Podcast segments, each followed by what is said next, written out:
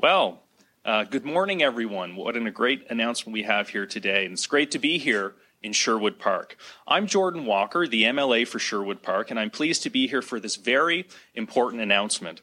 I'm joined today by my colleagues Danielle Smith, Premier of Alberta, Nicholas Milliken, the Minister of Mental Health and Addiction, and my colleague uh, Nate Glubish, MLA for Strathcona Sherwood Park and Minister of Technology and Innovation.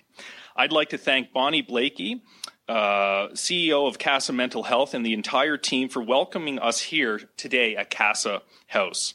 Like its name suggests, CASA House is more than just a facility for youth experiencing mental health challenges. It's a welcoming place where young people can come and stay surrounded by peers and with access to dedicated mental health professionals who can provide the care they need. While CASA Mental Health is a vital part of the Sherwood Park community, they are also a leader in delivering child centered mental health services across the province, helping thousands of families every year. And that's what brings us here today. Alberta's government recognizes that when it comes to uh, securing our future, there's nothing more important than investing in the mental health and well being of young Albertans. To do that, we need to work closely with strong community partners just like CASA Mental Health, who have the experience, expertise, and passion to truly make a difference in the lives of children, youth, and their families. With that, I'd like to now turn it over to Premier Smith to make today's announcement. Thank you.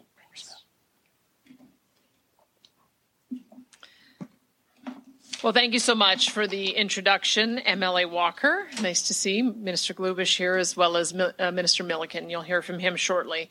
I do want to thank Bonnie and the remarkable team at CASA Mental Health for hosting us here today at CASA House in Sherwood Park. And I'm pleased to be here with my colleagues to shine a focus on our government's steadfast commitment to helping children and youth improve their mental health. Every young person in Alberta deserves the opportunity to access mental health supports, access treatment, pursue recovery, and live a healthy life. We are moving closer to this goal with the introduction of Budget 2023. This year's provincial budget includes record investments for the newly established Ministry of Mental Health and Addiction, more than $275 million in funding each year, which is an increase of almost 40% from last year and a 200% increase from what we inherited from the NDP before us. This record breaking investment will be used to focus on key priorities, including helping children and youth improve their mental health, growing Indigenous partnerships, further increasing access to treatment and recovery supports, partnering with first responders to keep communities safe while treating mental health and addiction compassionately, and so much more. The impact on Albertans will be life saving and life changing. With new, this significant infusion of new funding, we can continue to build on the incredible efforts already underway to build a strong, robust, recovery oriented system of care across Alberta. Alberta's approach to mental health is guided by our unwavering belief that with the right care and support, recovery is possible for everyone. And this undoubtedly includes the youngest among us. Every child who is struggling with their mental health deserves an opportunity to pursue a better life. Too often, families with children experiencing serious mental illnesses have reached out for help only to be told they need to wait, drive hours and hours to access, access services, or worse, that specialized care simply isn't available. This is a difficult situation that no family should have to face, and we're taking action to ensure they never do. So today I'm pleased to announce that if passed, Budget 2023 will invest $92 million over three years to provide critical mental health supports for children and youth across Alberta in partnership with CASA Mental Health. This increase in funding will increase access to high intensity community services, day treatment programs, mental health classrooms, and community based inpatient services, all delivered in partnership with CASA Mental Health. The services will be an extension of the successful programs currently offered in CASA Mental Health here in Sherwood Park. As part of this expansion, we're focusing on areas where they are most needed because mental health impacts all communities in all parts of the province. So the 92 million in funding announced today includes 37 million to support an expansion of community-based services to Calgary, Fort McMurray, and Central Zone. It also includes 25 million in capital to establish new CASA house inpatient facilities in Calgary and Fort McMurray that can deliver services to children and youth closer to home. and it provides 30 million to support the creation of mental health classrooms in schools across the province where students with complex mental health challenges can be supported by an entire team of health professionals. And while most children in Alberta will unfortunately never or will fortunately never need these services, I know that every parent and every Albertan will be reassured to know that this help is there for those who need it because no child should go without the help and support they need to live healthy and happy lives. With this dramatic expansion in services, we're supporting more young Albertans in their pursuit of recovery from mental illness and building on our ongoing efforts to remove barriers and make high quality mental health care more affordable and accessible to everyone. Budget 2023 is about securing a better future for all Albertans and doing more to give a hand up to the most vulnerable among us. And I can think of no better way to do this than by reaching out and extending a hand to children and families who are struggling. We're investing in a stronger future, Alberta's future, and that starts with helping young people when they need it most. Thank you, and I'd now like to turn it over to Minister Milliken.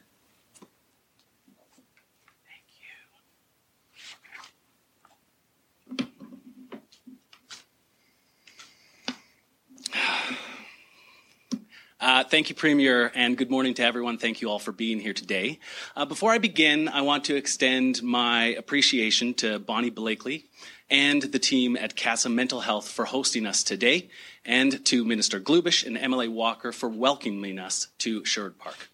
The funding that Premier Smith just announced will make a real difference in the lives of thousands of children and families in Alberta over the years to come our government recognizes just how important it is to invest in the mental health and well being of children and youth. Resilient kids grow into resilient adults, and building positive mental health at a young age will help them thrive throughout their lives. But providing children with this solid foundation means addressing mental health issues and concerns as early as possible. Research shows that most mental health problems first arise during childhood and adolescence. That's why we need to make sure there are comprehensive recovery oriented supports available for young Albertans when they need them, no matter where they live in our province. This includes focusing more on preventing mental health issues from occurring in the first place and intervening early when mental health challenges arise. Right now, too many children with serious mental health concerns are unable to get the help they need. In some cases, youth with serious mental illnesses have few options for care beyond repeat visits to an emergency room. As a father of two young kids, I empath- empathize with these families, and I believe children and youth deserve better, and so do families. That is why, through Budget 2023, we are taking action to secure Alberta's future by improving mental health services and supports for Albertans across the province. As the Premier announced, we are dramatically increasing access to much needed services by investing 92 million over three years for children and youth with complex mental health needs. Leading this important work is CASA Mental Health, a trusted community partner and a leader in developing and delivering mental health and addiction services for all individuals, youth, kids in Alberta. This new funding will help expand four programs offered by CASA Mental Health for children and youth in need. Together, these programs will help more than 700 children, youth, and families across the province every year. First, there is CASA House, a live in program for youth in grades 7 to 12. Uh, while they live at the CASA facility, their parents and caregivers are active participants in treatment, which includes individual, group, and family therapy, social and life skills training, and on site schooling in small classroom settings. This funding will also support CASA's Adolescent Day Treatment Program, a daily program for youth in grades 8 to 12, where youth with a mental illness diagnosis who are struggling in a conventional classroom setting can complete their schooling at a CASA facility while receiving ongoing support.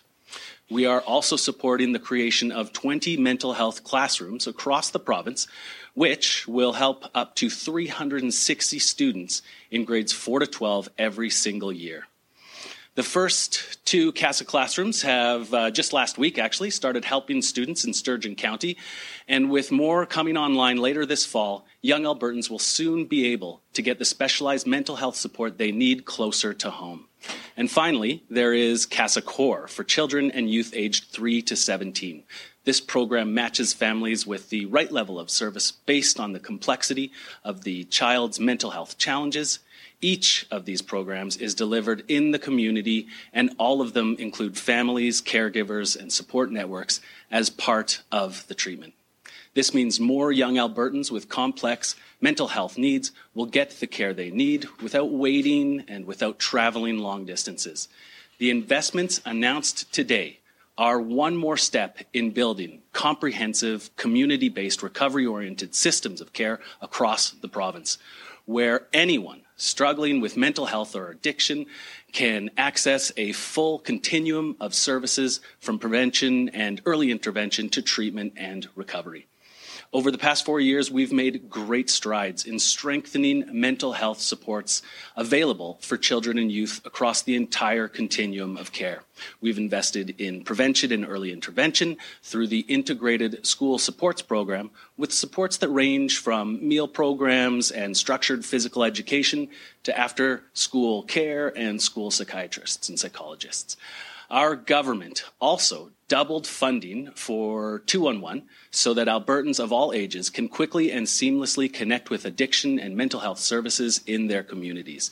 And we are partnering with the Kids Help Phone to provide free, confidential counseling 24 7 to youth in need. Finally, because strong families are key to supporting the mental health of children and youth, we've made it easier for families to access virtual and in person counseling, no matter where they live in the province.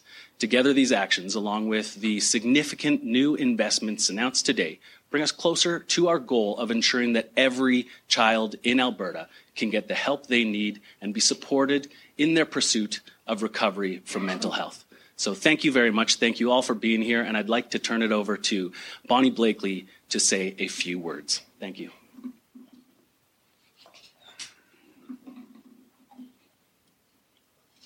Thank you. Good morning, everyone. I am pleased to welcome you all to Casa House. We are a home, a facility, and a program that offers special programming to youth aged 12 to 18 in Alberta. Casa House blends intensive mental health services and psychiatric care with school curriculum. I want to recognize our board, who is in the room today, and our senior leaders. Welcome, and we're glad you're with us. I want to extend a special thank you and welcome to Premier Smith, Minister Milliken, and Sherwood Park MLAs Jordan Walker and Nate Glubish for bringing this important announcement of their investment in child and youth mental health for the province. CASA Mental Health is a nonprofit. We provide mental health services to children and youth in Alberta who need treatment that's more intensive than prevention and promotion, but should never require a hospital stay. It's what we call the missing middle. As CASA Mental Health CEO, I want to tell you about our programs and our services and all the good work that our teams do here and across Alberta every day. But I'm not just a CEO. I'm here as a parent with children who have diagnosed mental illness. It is stories like theirs and our families that are the reason this investment is so important for young Albertans.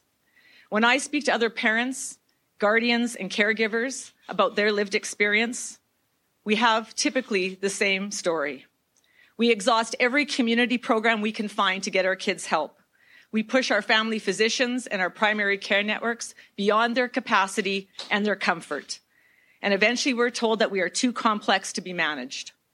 At the same time, our kids are often not severe enough to have the healthcare professionals they need or to be admitted to hospital.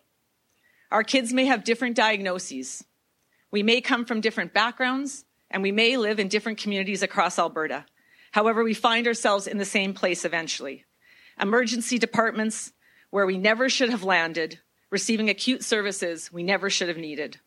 A place where we may receive temporary help only to be discharged and start the whole thing over again. We know the missing middle. We live it every day with our kids. That's why we are here. We know the impact that CASA Mental Health makes in providing kids and their families the services they need in that missing middle. Whether it's the mother that shared with me two weeks ago about her son, who's a 33 year old successful entrepreneur in Edmonton, that credits the fact that he came to Casa House in changing the trajectory of his life. Or the father who boasted to me last week that his son will be on the world stage as an athlete in April, who was a Casa kid. Or maybe it has to do with these families who write us notes when they come to get service, where they tell us that this is a safe place to share hard feelings and that for the first time they have hope. Or a child that said they are grateful to be able to get the mental health services they need, to function in the way they need, in the place that they need to do it. Or lastly, maybe it's the text I got from my daughter four months ago when she was admitted to the emergency and then into the hospital in Alberta because of her mental illness. Her message was, Mom, whatever you are doing, keep going because my children and your grandchildren deserve better than this. Mental illnesses, pandemics, and personal traumas don't wait until we are 18. And we all likely know somebody right now our, as friends, neighbors, or family who are suffering. So many young people need mental health services early in life and they need it so they can be their best selves in the future, so they can be the best students, the best citizens, and the best loved ones they can be to them and their families. CASA Mental Health's journey and vision is a community where all of our children, youth, and families are provided timely mental health care and empowered to thrive. And we are grateful that this government sees that same vision. Today's Government of Alberta investment brings us one step closer. It enables us to start planning for additional facilities like the one you are in today in new communities blending our inpatient care, our adolescent day programming, and curriculum education. This allows us to continue to roll out the CASA classrooms where our specialized team of professionals can provide mental health services directly in Albertan schools to kids with the services they need, when they need them, where they need them. I want to thank the dedicated team of CASA mental health professionals. Every day they come to work and do an exceptional job on behalf of the patients and families we serve. I want to thank our donors and supporters who have enabled us to work and shape our vision as we move forward. And I want to thank the government, the provincial government and the Ministry of Mental Health and Addiction for recognizing the middle, the missing middle that exists and helping to meet so many young Albertans where they are because they need it more than ever before. Thank you. I'd like to introduce Strathcona Sherwood Park, Nate Glubish, to provide remarks. Well, thank you very much. I'm really happy to be here with you all today uh, to celebrate this really exciting announcement. Um, thank you, Premier, for your support on this, and thank you, Min- Minister Milliken, for the amazing work you've done on this uh, important effort. Uh, as a father myself, I am so proud to know that as a part of Budget 2023, Alberta's government is uh, planning to invest $92 million over the next three years to improve access to mental health supports for children and youth. Uh, as discussed, this funding will support three CASA mental health programs that offer in community care options that aim to reduce hospital stays. This is good news for the children who need support, but it's good news for all Albertans because this will reduce an unnecessary burden on our healthcare system. Ultimately, this means that more kids will be able to stay at home with their families where they feel comfortable and where they feel safe. And that is what every parent wants to be able to provide their child with support and safety and security. Today's investments will make that happen for more than 350 families in Calgary, Fort McMurray, and across the central region of the province, which includes Sherwood Park and Strathcona County. CASA Mental Health also takes a comprehensive approach to care that includes a child's family, their school, their community, uh, to support even better outcomes for their patients. And this is just a sign of things to come. Alberta's government is building a recovery oriented system of care where every Albertan, including our children and our youth, are supported in their pursuit of care. And I'm very proud to see such emphasis on supporting mental health supports, particularly initiatives like the ones offered through CASA Mental Health that improve the resources available to families with children who require complex care. This investment will address a very real need in our communities to, by bringing these essential services closer to home for more families with children as young as three years old. I'm so proud of CASA and their organization uh, for the work that they began right here in Sherwood Park uh, as a caring group of compassionate parents and psychologists. Today's funding announcement will ensure that CASA can take this amazing work that they're doing and spread it to every corner of our province and to even act as a model for other organizations here and abroad. I'm so encouraged to see Alberta's government making this $92 million investment in our children and their families and their future. Ensuring adequate and appropriate funding for mental health will go a long way in setting up Alberta's children and youth with the tools they need for a bright and successful future. Thank you.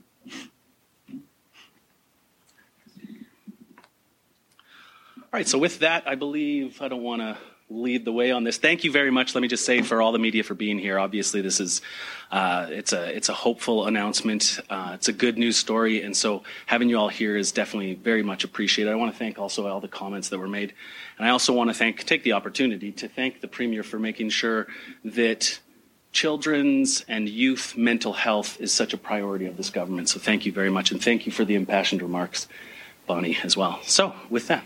All right, thanks everybody. We have a ton of questions today. I'm going to take five from the floor and then I'm going to hit the phone lines. Uh, one question, one follow up, and please have your name and outlet. Uh, go ahead. Hi, it's Carly Robinson with City News. On the topic of mental health, I'd like to get both the Premier and the Minister about an area of mental health that wasn't funded, didn't see an increase in the budget. That's sexual assault centers. The, in the Edmonton region, the wait times are now over a year why did they not see an increase? Well, as you know, um, there are uh, ample aspects with regards to my ministry uh, that, unfortunately, under previous governments weren't funded to the level that they should have been. As you know, the budget 2023, if passed, will provide $275 million. So this is a huge increase. Back in the previous government, I think that line item was somewhere in the neighborhood of 87. So my goal is to, of course, continue to build out the recovery-oriented system of care, and that includes, obviously, victims of sexual assault, et cetera. There's also lots of opportunities for um, increased access to counseling service that we've been funding. So there are lots of services with regards to what you were discussing, and I think that uh, what you're doing is you're highlighting uh, parts of the, the needs that we've been facing for the last four years as we build out uh, the recovery oriented system of care to ensure that individuals can receive the treatment they need and then, of course, enter into long term recovery. Thanks for that, Nick. I know that we had worked with the uh, Shelter Association and wanted, uh, we're giving them $17 million through the shelter system, and we wanted to increase that by 4.9 million. It fell short of what they wanted. They wanted 14 million, and so they refused the uh, 4.9 million increase that we offered to them. And so that just says to me that we maybe have a little bit more work to do to work with them to find out what their actual needs are.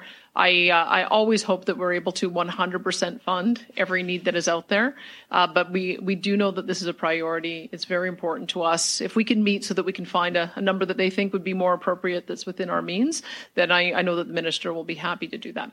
Thanks. And uh, I think this would be for the premier on the topic of domestic violence shelters. Today we saw wage increases for other uh, sector workers, but not for domestic violence workers. Again, why? My understanding is that um, the average wage in the shelters is $26 per hour. And there were a number of other areas. I look at, for instance, the, the uh, persons with developmental disabilities area, which had not seen an increase in contracts since 2014. So keep in mind the timestamp on that. That was before the minimum wage increase. And uh, Minister uh, Jeremy Nixon and I had gone to a, a meeting together and we met a worker who was still making $15 an hour. And this is the thing that we saw is that the, the, the, people in that sector just loved their clients so much that they stayed even though their wages were not keeping up. So the minister did a full review to find out what equivalent wages were in the sector. We found that in other types of um, areas where people were giving that care, the wages were more like 18 to 22 dollars an hour.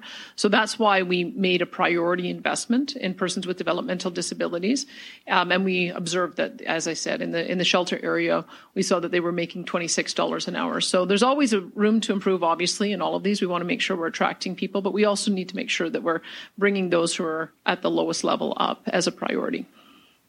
Go ahead, Audrey. Hello, Audrey Neveu for Radio Canada. My question is for you, uh, Premier.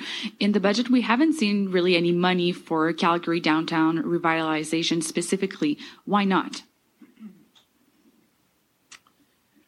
We did a, a very uh, comprehensive uh, consultation session with um, communities when Minister Schweitzer actually was uh, was in the, the role. And one of the things that we heard in Calgary that the number one most important thing was was public safety. And so it, it's why it's it's really what sowed the uh, the idea of us creating the task force that we did. That is a multi-level, multi-party task force includes representatives from our government, multiple ministries, plus representatives from, from the municipal level of government, uh, police officers, and um, EMS, all to make sure that we're developing an approach that connects people to the mental health and addiction supports that they need, as well as rolling out the sheriffs in both downtown Calgary and Edmonton to help deal with public disorder. That's what we heard was the priority. Um, it uh, it just so happens that uh, we di- we didn't receive the priority list from the city of Calgary. I'm meeting tomorrow with Mayor Sohi. Mayor Sohi did write me a letter and told me what his priorities are for Edmonton, and the priorities for Edmonton are around the same issue: mental health, addiction, social supports, affordable housing.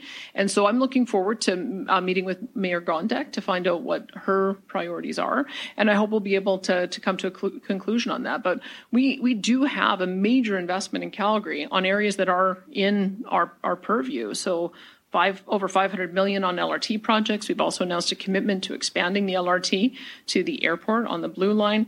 We're going to be doing uh, Deerfoot Trail upgrades, finishing the ring road. So as we finish the ring road, that's going to make Deerfoot Trail um, a Calgary roadway, and so we want to make sure we're handing it over in proper condition. We're going to complete the project on the Springbank Dry Dam. That's 282 million over the the next three years to make sure that we're protecting on flood mitigation. We've got uh, 60 million for the Glenbow Museum, which is going to be, I think, an important attraction in downtown Calgary. We've got 134 more million, as I mentioned, for the Calgary Ring Road, 15 million for the Repsol Sports Center, and we've also said that we have a, a, commitment to assisting in any way that they need us to to deal with uh, trying to bridge the parties on the issue of the, the Calgary Event Center. So if there are other things that they would like us to do, we're open minded about that. One of the things that um, in discussion with the mayor uh, between her and our municipal affairs minister rebecca schulz is that they seem quite, quite keen to see if we can do what we can to attract post-secondaries downtown. And while that's a great idea we just haven't received any requests or proposals for that. And so maybe i should just mention if anyone has a request or proposal to establish a post-secondary in downtown calgary or edmonton we'd be more than happy to have that conversation. Because it really is a, almost a perfect use is that we wouldn't have to uh, revitalize very many of those buildings. It's certainly a lot harder to change a commercial building into residential construction than if it was to be for a university. Um, I can imagine that there might be campuses in Eastern Canada in Quebec, Montreal, or uh, Quebec, uh, Alberta, uh, or Ontario, or even British Columbia, who might want to have a satellite campus, and the perfect place would be for it to be in downtown Calgary. And if you've got a lot of students that are in downtown Calgary or Edmonton, that then helps with the retail and, and shopping and restaurants. So we, we think that there's a lot of opportunity there, but we can only respond to requests and we can only respond with uh, actual proposals on the table. And at the moment, we don't have any of those.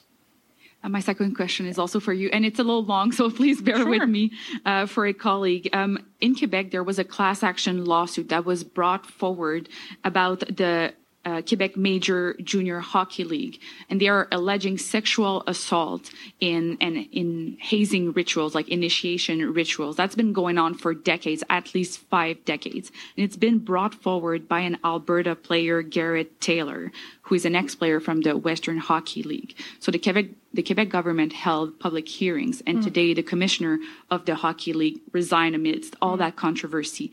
So, and it's been awfully quiet in the Alberta hockey world. So, I want to know if your government is looking into this, planning to do anything maybe having the WHL commissioner testify, for example. So I want to know if it's on your radar and what you could do about it potentially. I, have been I've been watching uh, the the uh, the allegations as they've unfolded. Um, I'll continue to to talk with my ministers to see if there is something that uh, we need to do to follow up. We want to make sure that every uh, young person feels like they're in a safe environment whether they're involved in sport or otherwise, and we take seriously the kind of impact that it can, that can happen if somebody does suffer either a, a trauma or hazing, and it's part of the reason why we know this announcement today is so important on mental health uh, supports a lot of kids who have mental health issues. It's because of some of the trauma that they've suffered. So on that particular issue, you'll have to let me get back to you. But I, I think it underscores that we've, we've got to do a lot to make sure that our kids feel like they're in a safe environment, and if we do have problems that we have to deal with from a mental health perspective. This is exactly what the announcement today is about.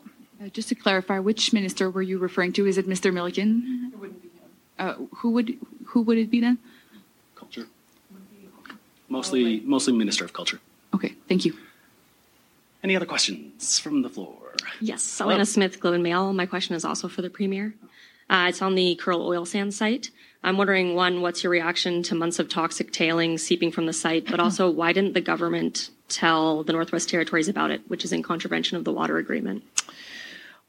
Let me let me say that um, I've encouraged Imperial Oil to be more proactive in its communications, and I've encouraged the Alberta Energy Regulator to be more proactive in their communications.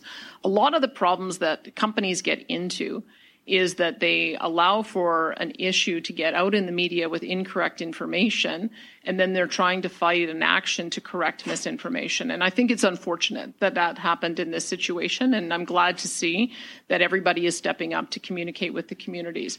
I had not received a briefing on this until it got into um, the media with allegations, and so I asked for a, an immediate briefing on Friday, which I got. And my understanding is that there are two spills in question. One of them was a leak that was happening last February, and they identified what the issues were and have undertaken a reconstruction to solve the problem. I believe they're halfway through. That was the uh, the more modest leak. They've been monitoring the tributaries. We've got extensive water testing to make sure it doesn't get into the river system, but it did um, it did get into groundwater. However, there has been no impact on human health. There's been no impact on wildlife and they have mitigated the impact on the environment. The second spill happened more recently, and that was uh, what initiated an enforcement order that went public. It was a 5.3 million liter spill, as I understand it. They are still looking for the cause of that. That was human errors, is I think what we do know. But uh, I have received. I, I, gather that the Imperial Oil has done a press release today saying that the um, the, the bulk of that cleanup is complete. They are in the area. They will be doing uh, site tours for the affected communities over the next two days on Monday and Tuesday. And again, uh, our water testing, I've confirmed with our environment department, did not get into the tributaries. It was on the ice and snow and land surrounding. And so that is the, uh, it, it, I think it is unfortunate that they didn't reach out to our friends in Northwest Territories just to make them assured. And I'm, i think it was unfortunate that there wasn't more proactive communication with the bands. And nobody wants to feel like they have potentially been drinking water that has been exposed. And I'm pleased to report that none of this uh, spill got into the tributaries, which means it didn't get into the river, which means it didn't get into drinking water. It doesn't um, absolve the company from needing to do a better job to communicate that to the public.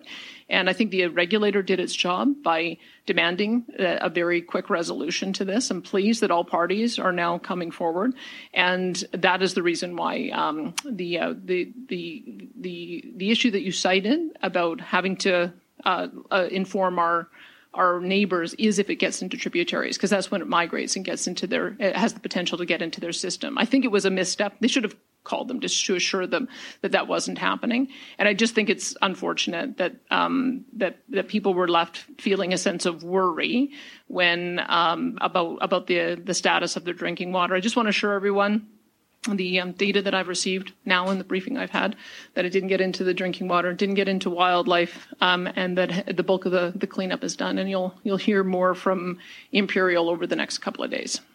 And then a follow up for you. I'm wondering how does this make the Alberta oil and gas industry look on a global stage, but also how much more difficult does this make it to market oil sands products? I, I'm, I'm pleased again um, to see that uh, the, the communications has improved, and I think if they had if they had been radically transparent right from the very beginning, then it might not have turned into the story that it did. I, I had um, my Alberta Energy Futures meeting takes place every Friday, and I can assure you that I went into the meeting very firm that my expectation of our energy sector is that when these issues happen, radical transparency is what my expectation is. It is what the expectation of our Environment Minister, Sonya Savage, is. And I've also informed our Alberta Energy Regulator that these kinds of issues need to be brought to my desk, and I need a thorough communications plan from both the Alberta Energy Regulator and the company when these occur.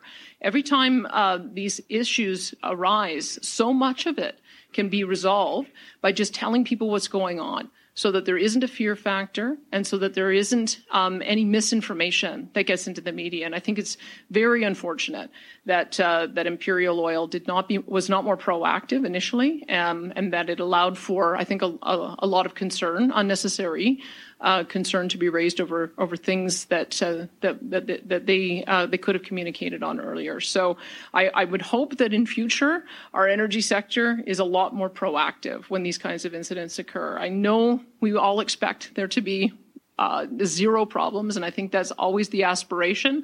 But if, if there is a problem that occurs, then we, we will we will be ensuring that uh, the players are, are forthcoming, forthright, and and make sure that the information gets out to those who need it. Go ahead. Hello, it's uh, Jeremy Thompson here with CTV Edmonton. Again, I think a question for, for the Premier. Um, just a question relating to, you know, you spoke with the uh, AEG uh, last week, wondering, um, you know, what you think sort of your time with that group, what sort of influence that is having over your, your own sort of legislative priorities uh, right now. I have uh, spent a lot of time in three careers, a lot in the media, a lot in business advocacy, and uh, a few times in, in public life.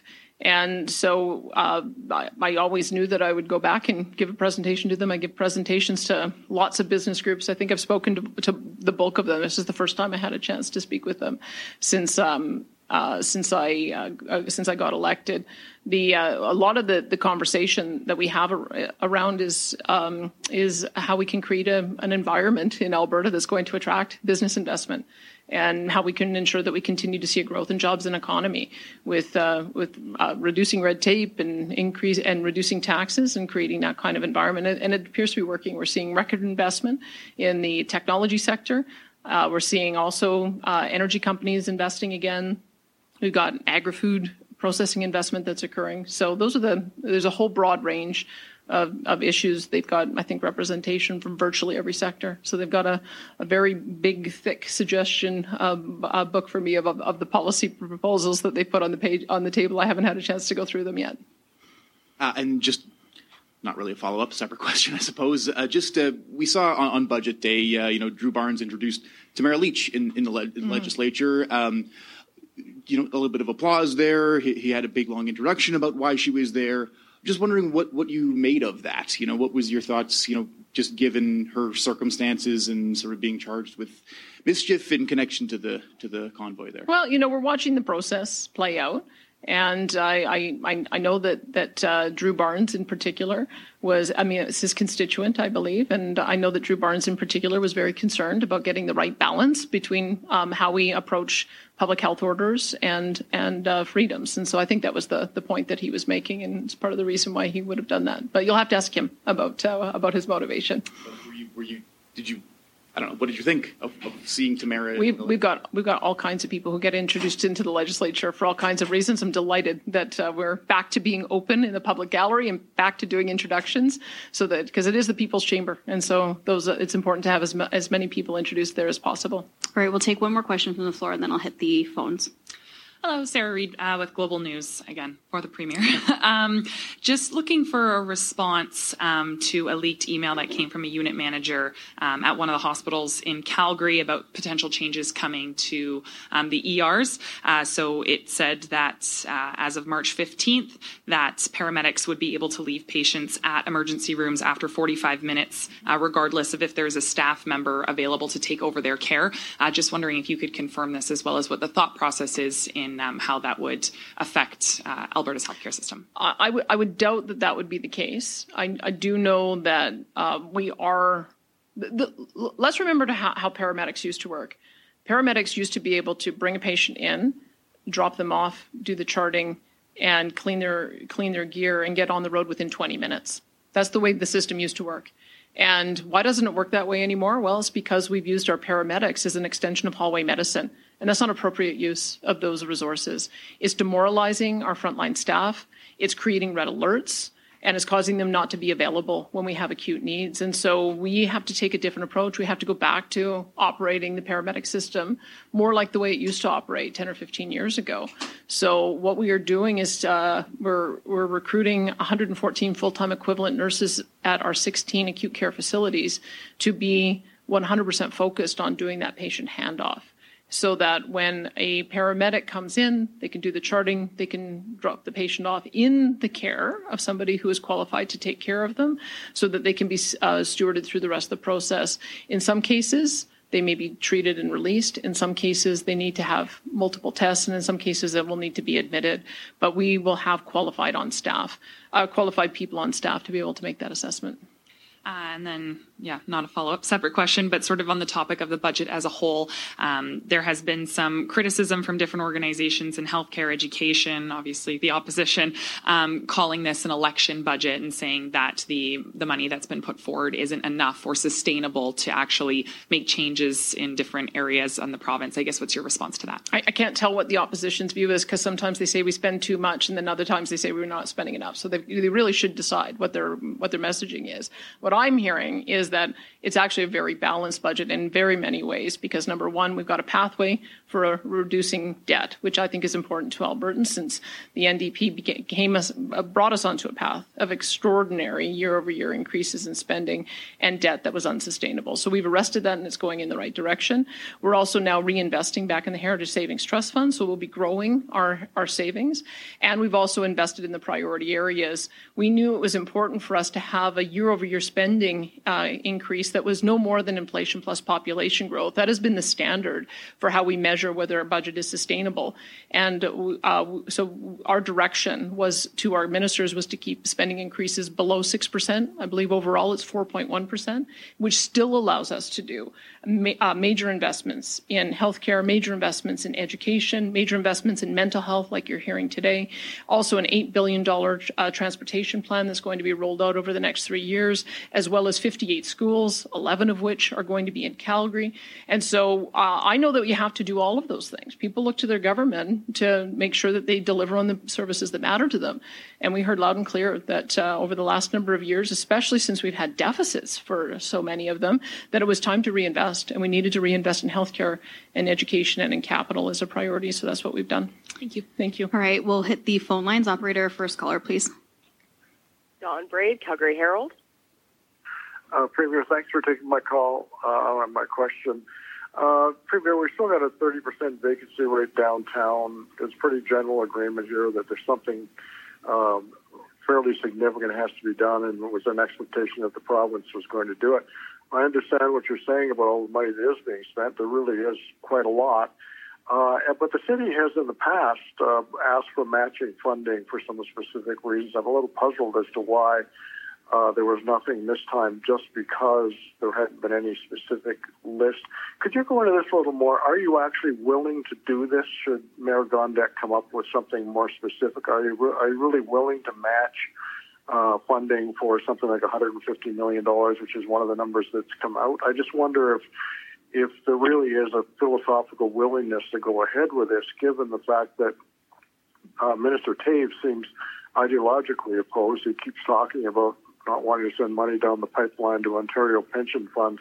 So could you just be clear with us on, on your intentions here? If you are convinced that the city's got a good plan that you will provide money in, in, the next little while, perhaps before the election? Well, I'd like to see what they wanted on. And I, I take the finance minister's point that when you look at who owns the downtown office towers, it is Toronto based REITs.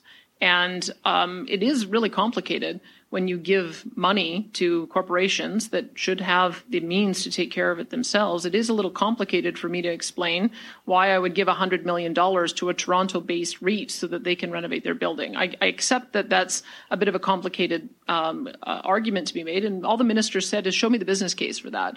Because when we took a look at it, that's what we determined is that that's where the money would be going. And there's a couple of, of uh, companies that have managed to do a major renovation of their building without having government money. I look at the Ampersand and the Edison as two prime examples. Those are, are pretty fun and funky spaces. And so if other companies are able to do that, why can't all of them? So I'm just going to put that out there.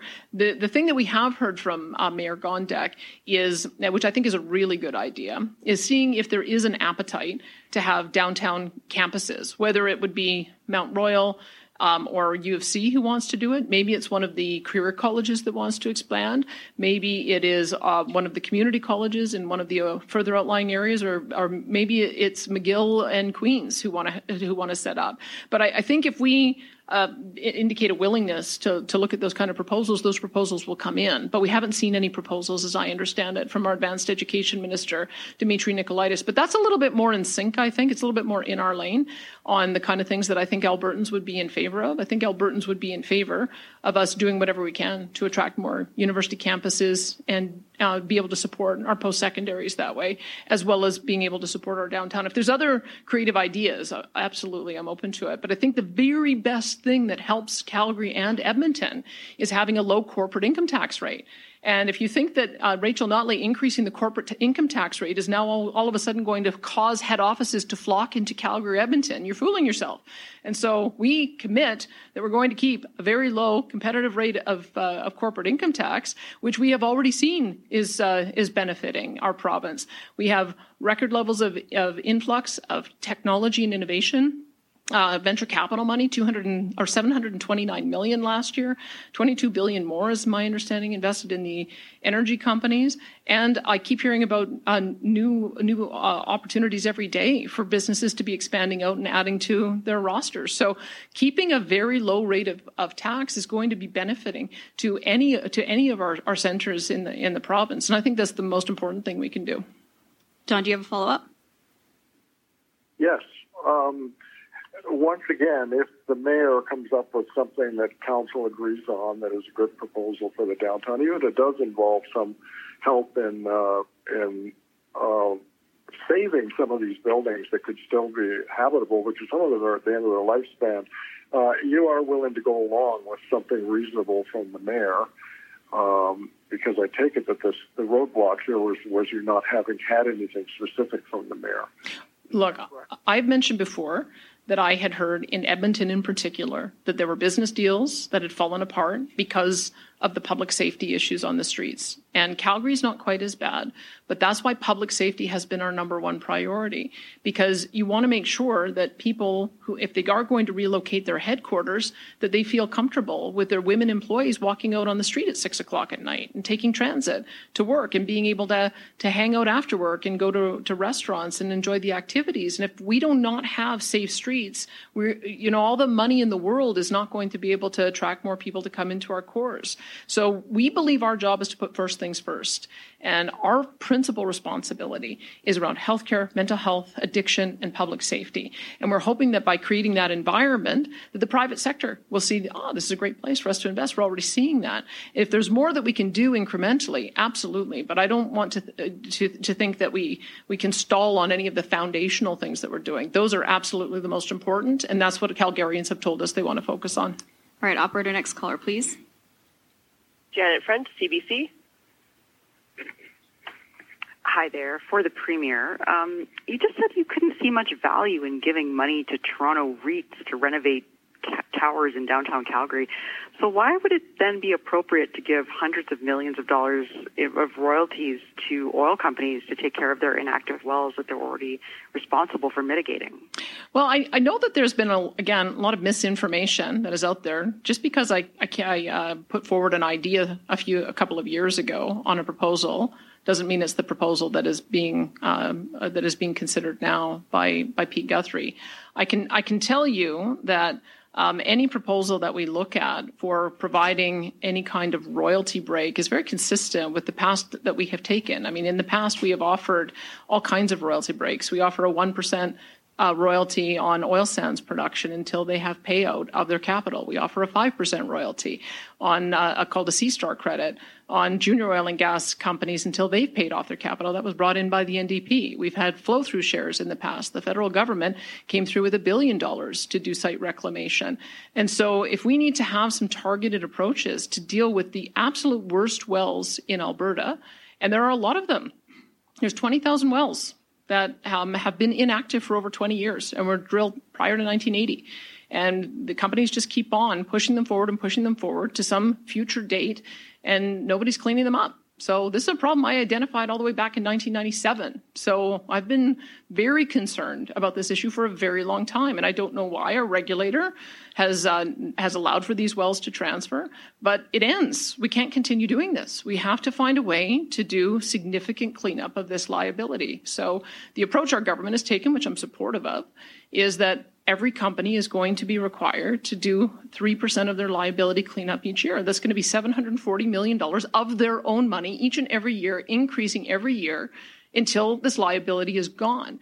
But what I also observed is that with the billion dollars the federal government gave us, no one was dealing with the worst wells. No one was dealing with the flare pits and the sump pumps and the surface reconstruction and the site reclamation. And those can be extraordinarily expensive cleanups. So if we need to have a targeted program to deal with the absolute worst wells, so that landowners are not left holding the bag on those, then I think that that's important for us to have a look at. But that program is not is still under active consultation. We have First Nations consultation we have to do. The minister has said he needs another couple of months to finish the consultation, and we would be rolling out the details of it in in the fall if it does go ahead. Um, it is, and, but keep in mind when we're talking about this narrow category that has uh, particularly problematic wells, it's it, they're talking about a potential of hundred million dollars in royalty credits. I think that's the size that that that uh, Pete Guthrie is is um, that he's uh, consulting on.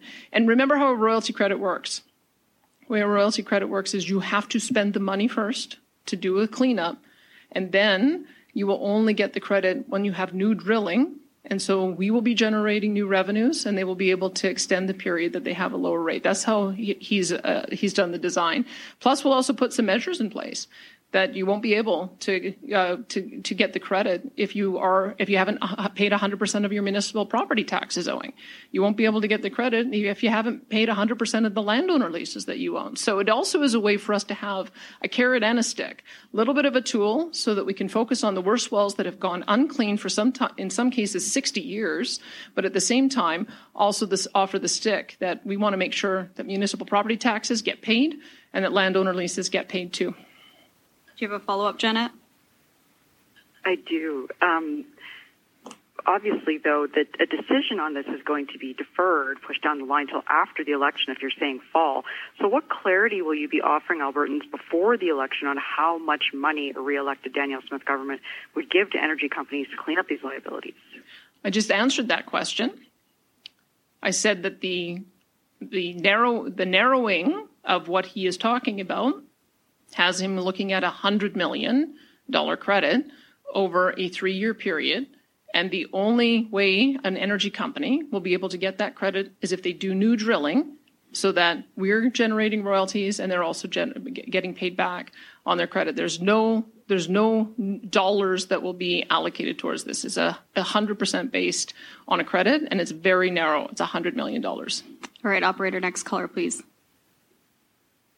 Rick Bell, Calgary Sun. Uh, good afternoon. Uh, question for the Premier. Um, I'm a bit confused because sometimes you sound like the Daniel Smith of old, and sometimes you sound like another kind of Daniel Smith or Premier Smith. Um, getting back to this uh, downtown and also the last question about uh, oil wells, in the days of old, I think you would have said that you were opposed to corporate welfare in any form, whether it was for oil companies, whether it was for Toronto developers who made certain investment decisions. Is it difficult for you or not difficult to come out and say that this government does not, will not support corporate welfare, define what that means, and tell Albertans that this government is not in the business of business, to quote former Premier Ralph Klein, and that um, that will be your position, as opposed to the position of governments that have called themselves conservative, but have engaged in all kinds of corporate welfare in the many, many billions over the years.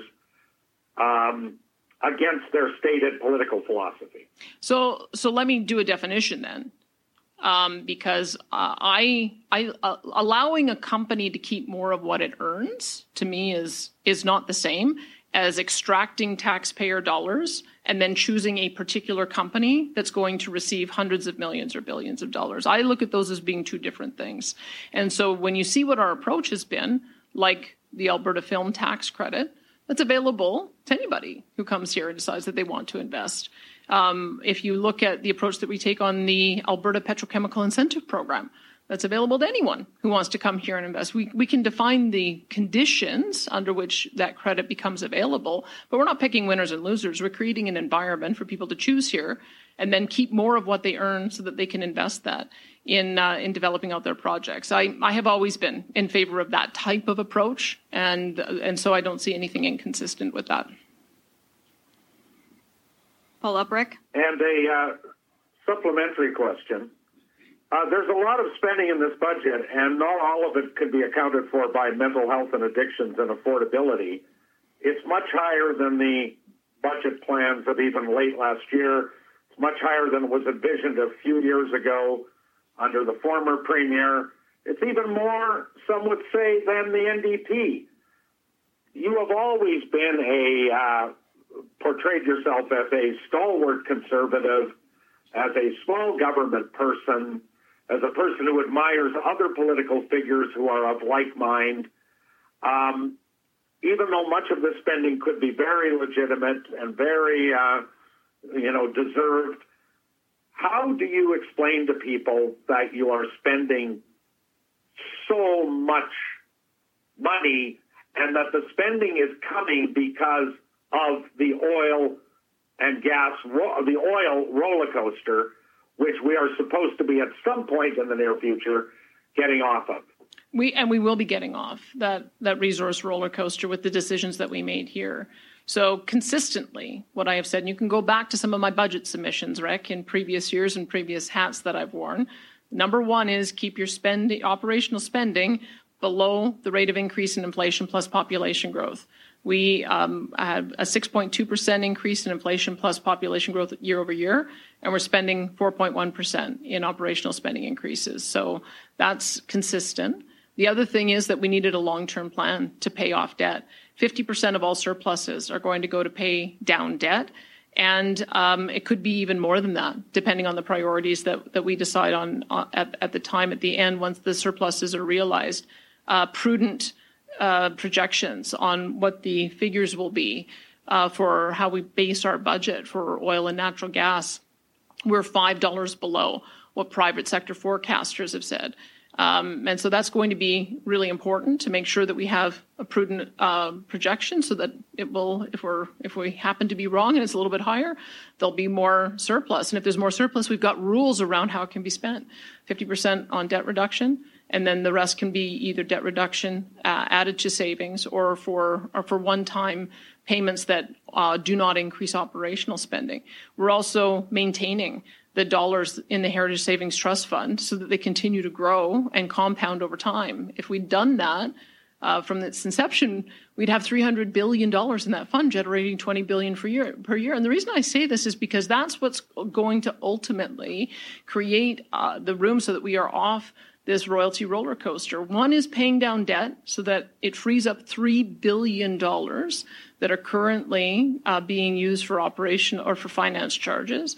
And then as we grow out our investment savings, once we get to a certain amount, that becomes a, a long term source of revenue that will allow us to re- replace our reliance on on uh, resource royalties. I, I, wrote about that in 2001 as an objective. At the time, I I think I'd said we should target 150 billion. Um, if we get to 300 billion, that would um, completely displace any of our reliance on resource revenue. So we've created the framework to get into that pathway. You can't get there all at once, but uh, you can get back to me in 10 years, and we'll see how it turns out. All right, operator, can we go to our last caller, please? Lisa Johnson, Edmonton Journal. Hi, thanks so much for taking my question. This is for the Premier as well. I just wanted to follow up on some of the stuff that Alana was asking about. Uh, Premier, you said that there was some misinformation um, that had been released regarding the Kearl Oil Sands project leak. Can you specify what misinformation you're referring to? Yep, the Im- implication that drinking water was ever at risk. That's misinformation. None of the spill got into our tributaries, which means it did not get into the river, which it means it did not get into anyone's drinking water. Follow up, Lisa? Okay, yeah. And in terms of um, Alberta's, the government's responsibility for notifying the Northwest Territories, it seems, it, it, it based on the um, 2015 agreement it has with the territory to inform it when such a leak occurs. It seems like you're saying it was Imperial Oil's responsibility to notify the Northwest Territories. Is that what you're saying? I mean, what, what is the government's responsibility here, and why didn't it notify the Northwest Territories? Well, it goes back to the first question. If the wa- if there had been a leak into the tributaries that got into the river that would have made its way to Northwest Territories, that that would have triggered uh, a whole series of additional steps that would have needed to be taken. I think by both the Alberta Energy Regulator, the Energy Department, and Imperial Oil. That and that did not occur. But because of the misreporting that gave the impression that water got into the tributaries and into the river and on its way to New, Northwest Territories and was impacting drinking water, I think that's why they had the reaction they did. I would have liked to have seen the company be proactive so that they could have um, made sure that it that everybody stayed calm and understood the nature of the spill. It didn't occur, and so hopefully we'll do be- they'll do better next time. Um, but I I believe that there is a, a joint responsibility on the part of the Alberta Energy Regulator as the enforcement authority, but principally on the company. It actually is in law. Yeah, the, the, the, it's the company's job to communicate with stakeholders, and we will be holding them to that to that standard. Okay, thanks everybody. Have a good day. Thanks everyone.